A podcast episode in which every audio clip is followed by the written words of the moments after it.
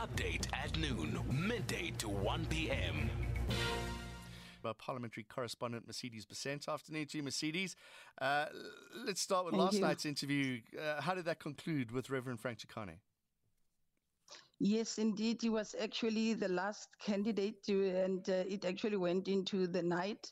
But uh, as you know, uh, one of the things that he mentioned when he was questioned around whether leakages in the intelligence, because many of the candidates, some of them yesterday were, all, were also talking about leaks to the media from the intelligence. So he also said it's a no-no that uh, there should be leaks, you know, to the media from the intelligence or even from the office of the Inspector General's uh, office. So we've had that situation yesterday. So I should think that also triggered maybe that question from uh, uh, Dr. Mbuyiseni Ndlozi, who then asked about the leak of around uh, the, the the suicide letter of uh, of uh, of uh, uh, former President Jacob Zuma's late wife. So that is what actually seemed to have also triggered it because the question that was asked and where he said there would be no leak. So he is actually saying he has spoken about it before, and uh, this is something very sensitive. He has spoken about it before, and he was trying to say that he doesn't have any gripe with the former president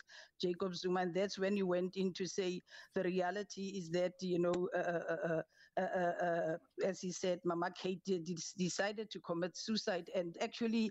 Uh, uh, uh, he's the one who, who Mama Kate uh, called, and uh, he said to her, "I can't come immediately." And then he said, "You're gonna find me dead." So those were the details that were coming out actually there. But also, he indicated that it is a very sensitive, you know, a, a painful and sensitive matter because also some of the children of of of of, of Mama Kate, uh, you know, they were still very small, and this is resuscitating all that pain and so on. So, uh, it uh, he said it's something very sensitive. Did he feel the question was unfair? Well, it didn't really initially. The chairperson who didn't want actually because I think the chairperson thought this is an unfair kind of a question, uh, sort of you know sensitive as it was put, and he was told he doesn't really have to answer it. But he he ultimately answered the question, and he's, he, he, he, he, he's, he actually said he wants to let him put the record straight because we know it has been also in the media about this allegation that he leaked the letter. So yesterday he actually really went into detail, and you know when you speak out there in the media, it's not really information that one can rely on because you don't. But but if you look at uh, uh, somebody speaking in parliament, you know that it's protected information, and then you can take it out there. You cannot. It's not an allegation. He said it, and he really went into some.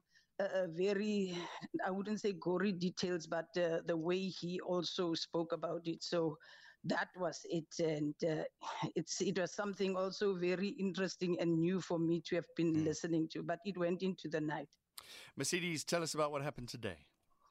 Well, as you know, there are 10 candidates uh, who have been shortlisted, and uh, uh, uh, the first nominees, uh, you, you know, was interviewed also. It was, uh, uh, there's is Lamini who's now being, it's Nomsa Lamini who's now being interviewed.